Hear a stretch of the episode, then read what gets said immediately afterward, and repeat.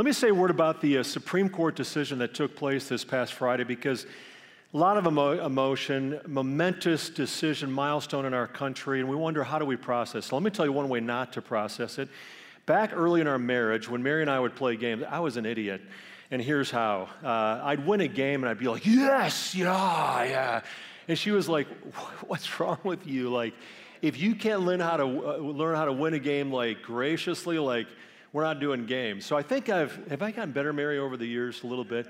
and, and but I to not gloat or be abrasive. So if you're cheering on the victory, that you go, wow, I'm just thankful for justice for all, for the rights of the unborn to be upheld. Uh, give thanks for that, but do it humbly, do it gently.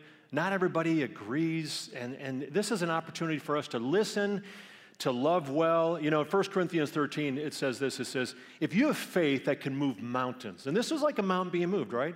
But you don't have love, it says you gain what? Nothing. You gain nothing. So we don't want to like, you know, say, wow, that was a really cool thing and then fail and love. And so want to love well. And this is going to be a time for Christians to sort of step up and say, God, how do you want us to, to come alongside people who are in a crisis or parents in need or something like that? What does it look like for me to love children well. Uh, one of the encouraging things that I saw stat recently, you'll see this graph up here on the, on the screen, is sometimes Christians, it said, you know, well, they're pro, you know, birth, but they're not really pro-life. They're not pro after, you know, someone. And so you'll see a, a, something here about adoption, if you guys want to put that one on the screen, that, that uh, Christians are, practicing Christians are two times more likely to adopt than the rest of society. And so I, I, hope, you know, you think of pregnancy care centers that have been established and child sponsorship organizations like Compassion International, World Vision, that we want to be people like that who just really care for children all the way through until people die. And it's not just about, you know, big decisions. There's personal lives at stake, right? I want to just read one story. This young woman who writes this, she says, I was born to a single teenage mom whose circumstances mirror that of many women who choose abortion. My mom was 19 years old with limited financial resources and no spouse to help shoulder parenting responsibilities. Around 85% of women who have an abortion are in the same position as my birth mom. Her decision to make an adoption plan for me was hard, but I'm so glad she decided to have me. And we want to just uh, see more stories like that and continue to invest in foster care and adoption and say, God, would you help us to be your, your hands and your feet and your heart and and to love well. So I'm giving thanks for this decision and saying, okay, now, Lord, let's step up and, and help, help us to just reflect your heart to those around us. So let's pray and even ask Him to do that before we dig into God's Word. You pray with me? So, Father in heaven, we thank you. Sometimes prayers take a lot longer to answer than what we would want. And so, many have been praying for 49 years for a change here. And there's been a momentous Supreme Court decision that probably reflects some other decisions across our history that we'll look back on and say, wow, that was, that was huge. It was tense. There was polarization in our country, but uh, God, you're doing something. And Lord, in the end, we want the rights of every person to be upheld, that every person matters to you. So, Lord, help us to reflect your humility, your gentleness with those around us, and God, that we would be a voice uh, for those whose rights are sometimes trampled on, whether it be because of their ethnicity or because of uh, their disability, or Lord, whatever it may, their, their old age, Lord, whatever it may be that, that we would say, no, they, they matter. That person matters. And so, God, use me, use us, and help us to see people the way you do. Lord, thank you that you saw this past week in our lives. Even when we weren't aware of it, you were with us, and that'll be true this coming week. And so we want to live in a way that would just be honoring to you. And so would you help us in that direction as we look into your word today? Jesus, in your name, amen. So several years ago, I was at a conference, and uh, I, it was a conference about 3,000 people. It was our family of churches called the Alliance. There's about 2,000 Alliance churches in the U.S., 20,000 more in other countries around the world. So we're at this gathering. three years ago, and one of the things I do, my, our staff will tell you, is I just to tease them, sometimes I'll see someone walking out of a meeting early and I'll find them later and I'll go, oh, you're not going to believe it. They called on you, like right, in the, right after you left, they called on you and like you weren't there and, and ha ha, you know. So three years ago, I'm, I'm at the conference and and there was a person, we had an open position at Grace, someone was interested, and I said, well, let's just get together, talk. So we had like this informal interview over coffee during a plenary session. So you can guess where this might be going. I'm meeting with this person, all of a sudden my, my phone starts blowing up with texts. And my staff's like, ha ha, Jonathan, we miss you. They just called you up to come up to the platform and you're not here. And indeed they had. Like they had said, hey, this person's retiring after decades of service. We're going to invite Jonathan Schaefer to come to the platform. Jonathan? Is Jonathan Schaefer in the convention center? And I was, I, was, I was like up in a room having coffee with this person and completely missed it. And from then on, my staff were like, hey, Jonathan, uh, you know what? And, they, and, we still laugh about it uh, and how I missed uh, this opportunity or this, you know, I was, I was absent at a time. I wasn't prepared for something when my name was called.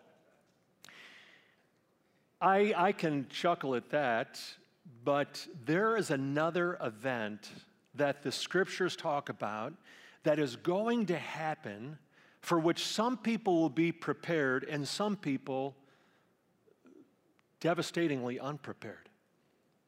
That just as our world had a beginning and there is going to be an end, when Jesus is going to come again, and it says that, that every eye will see him. In fact, in communion, we said that little phrase that whenever you take the bread and you, you then the cup, you proclaim the Lord's death until what? Until he comes again, till he comes again. And so it could be any time. Like we believe that. It could be tonight when you're watching TV. It could be this Thursday when you're driving home. It could be 20 years from now. We, we just don't know. But the question is if you believe it's going to happen, you can say, Am I ready today? Like, am I living in a way that I'm going to be prepared for the day that He comes again? Some might go, like, okay, just a second here. This is like crazy talk. Do you actually believe this? Like, is this really, it's been a long time since Jesus was here and that promise was made. It's been a couple thousand years. You know, the Bible anticipates that. That one of Jesus' close friends, the Apostle Peter, is writing in a letter. And here's what he says He says, I want you to know there's going to be people who doubt, and there's even going to be people who are cynics and, and scoff. And here's what he says I want to remind you that in the last days, scoffers will come, mocking the truth and following their own desires. They will say, What happened to that promise that Jesus is coming again? Well, you actually believe that? And Peter responds in verse 10. He says, But the day of the Lord will come as unexpectedly as a what? A couple of years ago, I was uh, taking a few days of vacation with my family. We were at a national park, and we come back to our car, and all of our credit cards and cash were gone. And I didn't take the hike that day and go, hey, kids, just so you know, today's probably the day our car is going to be broken into. Because if it had been, what would I would have done? I'd have kept that, those credit cards, right? In two hours, they charged over $30,000 to my cards. I didn't have to pay for that, but it was like, it was unexpected as a what? It's a thief.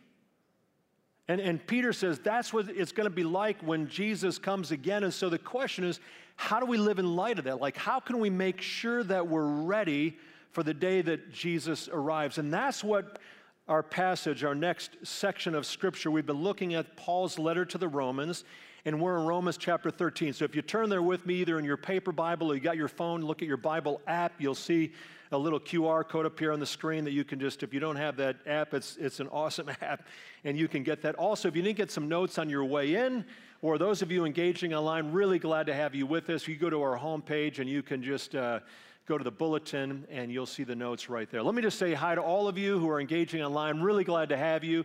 Those of you at Lorain Correctional, uh, man, I, I, look forward to being with you again and your families, some of your families watching. We're so grateful to have uh, you guys uh, digging into God's Word with us as well. So let's read what Paul says here about the second coming of Jesus and how we're called to live, starting with verse 11. And here's what he says He says in Romans 13, verse 11, this is all the more urgent For you know how late it is. I'm reading a New Living Translation. Time is running out. Wake up, for our salvation is nearer now than when we first believed. The night is almost gone. The day of salvation will soon be here.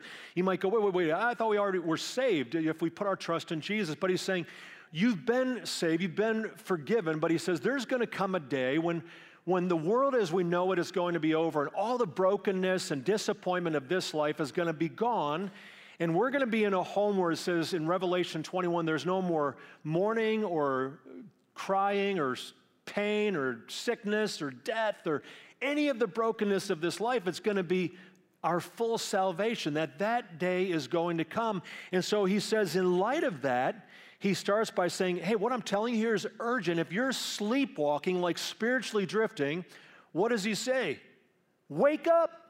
Someone just woke up. Right? What, what, what, what happened right here? Yeah, he says, wake up spiritually. Like if you're if you're drifting and going, yeah, I'm sort of living my life, he goes, time's running out. Let me just say that if you're if you go, John, you, you showed a couple of verses here about the second coming of Jesus, but I don't really like, is that really? Can I just say, this is not like some hidden truth tucked away in like an obscure part of the New Testament. In the New Testament, the second half of your Bible, there's 27 books. So it starts with Matthew, goes to Revelation. That's second part of the Bible. New Testament, 27 books. There's 260 chapters in the New Testament. You know how many times the second coming of Jesus is referred to in those 260 chapters? 318 times. Like this is something is like on repeat. It's just going, this is going to happen, that Jesus is going to come in a personal, visible, physical kind of way. And it says every eye is going to see him. So, in light of that, how do I live in a way that, that, that I can say I'm, I'm ready? That I, and Paul here in Romans 13 highlights some of the priorities that you and I can have. So, in the day that, that he comes again, or that we graduate, because it might not be that I go to heaven when Jesus comes, it might be that I graduate to heaven through death, that I'm going to stand before him. How can I know when I stand before Jesus that I'm ready. So here's what Paul says. This section of scripture here, Romans chapter 13, he says a couple of things. First of all, care for people the way Jesus does. Verse 8 Let no debt remain outstanding except the continuing debt to do what? to love one another, for whoever loves others has fulfilled the law. Now, just a note here, when he talks about let no debt remain outstanding, he's not saying you can't have a mortgage or any kind of debt is wrong. What he's saying is this: don't let your debt be out, like, don't let it be delinquent.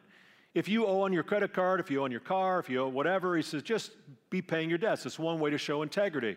Don't let any debt, you know, be outstanding in a way that you've got creditors who are breathing down your neck.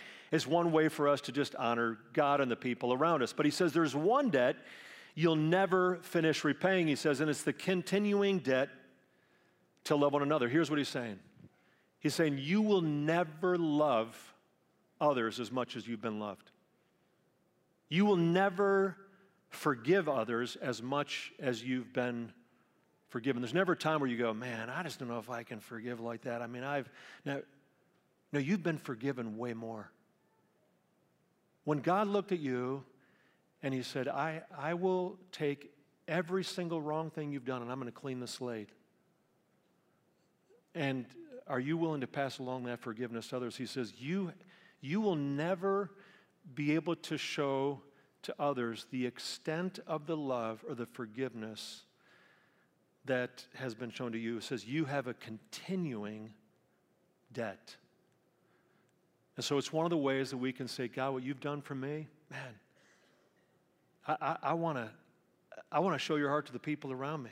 But it's not the only reason to love. He also tells us how central love is to being a follower of Christ. Look at the incredible statement he makes in the middle of verse 8. He says, If you love your neighbor, you will fulfill what? All the requirements of God's law. In other words, love is like the foundation of God's law. Do you know, if you read the Old Testament, you go, there's like a lot of confusing parts there. If you can just go, all of those laws are one of two things. In fact, the Ten Commandments are this way the Ten Commandments, the first four of the Ten Commandments are how do we love God? Like, don't have any other gods before me, no graven images, don't take my name in vain, you know, I want you to honor my Sabbath. And then the second six commandments are how do you love other people? And so all the law and the, and the commands are all about love love for God, love for the people around us. And so in verse 9, Paul goes on in the next verse and he says, So the commandments, you shall not commit adultery, you shall not murder, you shall not steal, you shall not covet, and whatever other commands there may be are summed up in the one command love your neighbor as yourself. He's going, you can sum up all of them with that command. And Paul talks about four of these commandments here, starting with adultery. So let's just look and see how do the commands that Paul talks about here and back in the Old Testament, how does those express love? He says, first of all, I want you to stay away from adultery. In other words, as a married guy, if I really love Mary, I'm going to say, man, you're the focus of my affection. I'm not going to dabble in pornography. I'm not going to have an affair with somebody else. That I'm, I'm not going to do anything that would hurt your heart. In fact, the person that I might be tempted to have an affair with, I love them enough, I'm not going to do that to them. And if I've got kids, I'm not going to put my kids through that, right? That not committing adultery is not just to say, you know, God wants to kill your joy or whatever. No, he's saying, no, if you really love people, in fact, if you love yourself, you're just not going to do this. Now, this is, you might go, man, I've totally messed up on that one right there. Like sex outside of marriage, like guilty, you know, whatever. Can we just say what we remembered earlier in the service that, that God's forgiveness and grace, like, are boundless? And so you can say, Jesus, thank you for covering all of that. And now, as I look forward to the day that you come again, I want to, I want to live in a way that honors you. I want to be ready. I want to care about other people the way that you want me to care about them. He goes on from adultery, he talks about murder. Now, we might go, at least that one, I'm good, I'm good on that one, like most of us, anyhow, right? And, and yet, you remember how Jesus in Matthew 5, he expands murder. He goes, hey, I'm not just talking about like actually taking someone's life, I'm talking about like uncontrolled anger. Words, like reckless words, it says in Proverbs 12, that pierce like a sword, right? That the words that I speak to other people can sort of murder them one slice at a time. If I've got uncontrolled anger, love means that I'm going to get help to say, I just don't excuse myself by saying, well, that's just my you know, cultural background, my dad, my grand, you should have seen them. Like, I'm not angry compared. No, you go, I'm going to, I'm going to talk to a counselor. I'm going to be part of a group. I've got to figure this one out because if I really want to love and care about people the way Jesus does, man, I'm, I'm not going to let that verbal kind of stuff come out of stealing. That's the next one here. If you love a person, you don't take what they have. And if someone's loaned you money, you, you, you pay them back. And then coveting.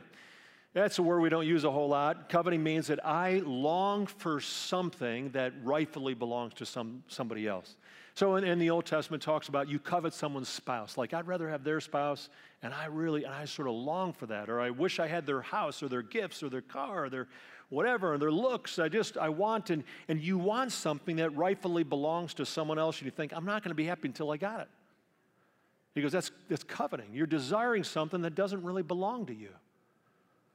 And he goes, if you love people, you're, you're not going to you're not going to do that, right? You care about them. You go, God, thanks for what you've given to me. And I'm good with that. If I've got you, Lord, I've, I've got all that I need. Paul could go on. He does these four commands, but then he sums it up here in Romans chapter 13, verse 10, and he goes, Love does no harm to a neighbor. Therefore, love is the fulfillment of the law. So that means in, in every situation, if I want to be ready for the day Jesus comes again, I act with the best interests of the people around me in, in, in mind, right? That might be sacrificial, it could be inconvenient, but I, I want to be known as a guy who really values people. In fact, how we love others, the Bible is so clear. How you love others is the number one character trait in God's eyes. And, and can I just say this? The good news is this you don't have to be like a long-time Christian to, to be able to get this one, to do this. You, you can be brand new in your walk, like I'm just sort of figuring this out. I'm on the road to like getting to know Jesus. You can just say, Jesus, I feel like I can't do this on my own. I've got some really difficult people in my life. But thank you for coming to live in me. And I just want the love that you've shown to me to leak out of my life to the people around me. So, the first thing Paul is telling us, he goes, if you want to be ready for the day that your name is called and you're standing before Jesus, he goes, care for people the way Jesus does. Second thing he says here, get rid of anything that dishonors Jesus. In other words, um, Paul, well, what he does here, he identifies a subtraction and an addition. See if you can catch him in the next couple of verses here, beginning with verse 12. He says this The night is almost gone. The day of salvation will soon be here. So remove your dark deeds. How? Like dirty clothes. In other words, you know, you come in and you've been like, I am so sweaty from this workout or whatever. He goes, get, get rid of those and put on the shining armor of right living. Continues, live decent lives for all to see. Don't participate in the darkness of wild parties and drunkenness or in sexual promiscuity, and immoral living or in quarreling and jealousy. He goes, Man, uh, there are some things in your life you want to change. I wonder if you look at that list, if you go, Wow, there's something in my life I probably need to get rid of right now, right? Maybe it's, you know, I, I, don't drink alcohol in moderation. I, I get drunk. There's wild, let me, that wild parties one, by the way, I, I remember talking to someone, they go, yeah, I'm not, I didn't want to become a Christian yet because I didn't want to stop having fun. Like when I'm, you know, get old like your age, you know, then I'll become a, can I just say this, you know? Becoming a Christian is, is not, you can't, it's not like you stop having fun. You can still go to parties. And you, it's just saying, you go to parties, but you don't have a hangover the next day. You don't wake up and go, wait, who was I with last night? And you have all these regrets and you don't remember it. He's going, don't, don't be in a way that you go, I, I end up having regrets and, and, you know, just embarrassment about things that I, so make a decision to say yes to Jesus. Uh, wherever you are in life, even when it's hard to say, Jesus, I'm going to say yes to you. And there's going to be things in my life I'm going to say no to because I want to say yes to you. I believe that when you give me guardrails in life, like when I pay attention to what you tell me, that your, your word is a lamp from my feet and a light from my path, it's keeping me from going over the cliff.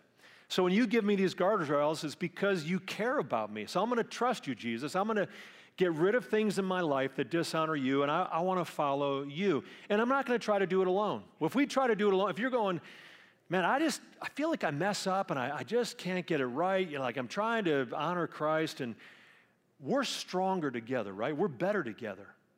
So be courageous and find strength with other people. In your notes, and you'll see these on the screen as well, I've listed just a couple of ways that, that here at Grace that we give on-ramps to being in community with others like Keys to Recovery every Tuesday night. We, we galvanized on Friday Night for Guys. We have recovery groups, by the way, every day of the week here. Uh, there's Making Peace Retreat, sort of taking a look inside. It's a retreat from a Friday to a Sunday, and we, we have one this weekend, in fact, and, and saying, God, I want to know why do I be respond the way I do? Like, what's going on in my life? And it sort of helps you to pull back the layers and to see who you are. Counseling, we have seven affiliated counselors, and just to be able to talk with someone through your stuff, you know, give us a call. I put the number there. Here's how, uh, what Paul is saying is if you really want to be ready, he says, care about people the way Jesus does, get rid of some things, subtract some things from your life that dishonor him. And then, third, he wraps up this section and he says, welcome Jesus into every area of life. Verse 14, here's how he closes this section. He says, clothe yourself with the presence of the Lord Jesus. In other words, you know, when you, when you think of your clothing, and, you know, I saw a guy in here, he's, he's got the Buckeyes, Ohio State thing. He's got the clothing on. It's like when you encounter Steve, you're going to go, whoa, this guy must be a Buckeyes fan, right? This is his allegiance here. Like he, he's letting me know what he's all about. Paul says, when you clothe yourselves with Jesus, like he's with you all the time. He's not like one of your priorities in life, like I've got my work and then I've got my, you know, I love my hobby. I've gone and play golf, and I've got yeah. Jesus is a you know I, I give I go to the small group on Tuesday night. I'm part of a service on Sunday. No, you go. I, he's like he's my priority. Like he's not just a sliver of my life. He is my life. He's like when you see me, this is he's he's who I'm all about. I still do these other things in my life, but they're an overflow of my relationship with Christ. It's the essence of being a Christian the Christ life. That I can come and say, Holy Spirit, the day that I put my trust in Jesus and realize that I could not do for myself what only Jesus could do, and that is to find a way into the family of God and into heaven. For my life to have meaning and purpose. So I realized what I couldn't do, Jesus had already done for me. So thank you that the day, Jesus, I put my trust in you, you gave me your Holy Spirit. And I need your help. I want when people encounter me that, that there'll be just something different about me, that your relationship that I have with you, that, that it'll just define who I am. Clothe yourself with the Lord Jesus Christ. Like he's just, he's, he's core to who you are. It's your life. He's everything to you. Do we always get it right? Man, I mess up. There are times you'd go, Hey, was Jesus, would you say you were clothing yourself with Jesus And that conversation you just had right there? The way you responded in that heat of the moment competitively, I don't always get it right, but I'm grateful for His grace. And we can come back and say, Jesus, I, I want you to be with me wherever I go. Thank you that you are. I want to be ready for the day you come again. You see, this is the way Paul frames our readiness. He says these three things in this, in this passage where he says, if you want to know that on the day you're, you're called to stand before Christ, either through graduating to heaven through your death or he comes again one day, he says, here's, here's what you want to do care for people the way Jesus does. Get rid of anything that dishonors him and welcome Jesus into every area of your life. And when you do those things, you, you can be ready. You know, when I talk about the second coming of Jesus, sometimes all the people go, man, that freaks me out, man. That's like a scary. That does not have to be scary, right? Let me give you an example here as we close. This coming weekend, I'm going to celebrate 34 years of marriage with my best friend, uh, my wife Mary. And she's the treasure of my life. This earlier this month, we had the longest, well, I'll say this way. I, the longest I've ever been at home alone without Mary. 10 days. You might go, You're a wimp. I barely survived, right? So she's getting ready to come home, and I'm just telling her, I'm like, Mary, wow, like I totally miss you. Like I, it's, I just can't even imagine. I, in fact, I prayed for widows and widowers here in a new way. I just thought, what would it be like for me to lose the one who's been like core to me for all these years? So knowing Mary was going to come home on this particular day, she had extended a stay because our grandson had a medical issue, a minor medical thing, and Mary having been a nurse, she was able to give some help. And so she was staying out with our daughter and son in law. So, knowing Mary was going to come home, what did I do? Well, first of all, you, you know, for one, you go, I hope you didn't have like another woman in the house or anything like that, you know, or whatever. No, I, I, I didn't do that, right? And, and I also know, like, Mary doesn't like dirty clothes all over the place, dishes stacked high. Doesn't bother me at all, you know. Uh, but, but for her, I knew, like, hey, if I really want to value her, I want her to be welcome when she comes home all the dishes back in the cupboard clean, all the clothes washed, you know, put I mean it was just like I wanted the beds are made everything cuz I wanted Mary to be welcome and to feel like wow, he was anticipating my arrival. And and I think she'd say I got at least a B plus. I don't know. I'll ask her later on. But that's what we do with relationships that really matter, right? So if I know that Jesus is going to come again, you know what the great thing is? I don't have to live in fear. Like I can live ready, Paul says, in a way that I anticipate that day and I go, I know he's coming again and I can't wait because it's going to be amazing. Heaven's going to be a chapter that's the best chapter of my life that will never end. All of the terrible stuff of this world is going to be completely gone. But I don't want you to be surprised on the day he comes again in a way that's crushing for you. I don't want it to happen to me. So Paul tells us, he goes, You can be ready. You, you can be prepared for that day. So he says, Wake up. Like, this is urgent stuff. This isn't something you put off and go, Well, someday when I'm done having fun, or well, someday. No, it says, No, I, I want you to right now because you don't know the day or the hour. He's going to come like a thief when you don't expect him. We can be ready. Let me close in this way. In order for us to, to live right, with Jesus, we have to get right with Jesus. Like, I can't live this way until I've actually invited him into my life. So, every so often, I like to give an opportunity just to say, you know, if, if you're ready to make that decision to say, I've been coming to grace for a little bit here, I think it's starting to make sense. Puzzle pieces are, I'm ready to surrender my life to him. I'm going to pray a prayer and just invite you to silently pray with me. He's listening for us. And maybe for some of you, you, you feel like you've drifted a little bit and you go, I, I need a new start. I'm going to pray for all of us. And, and wherever you are in your relationship with Jesus, this could be a day where you say, Jesus, I want to be ready.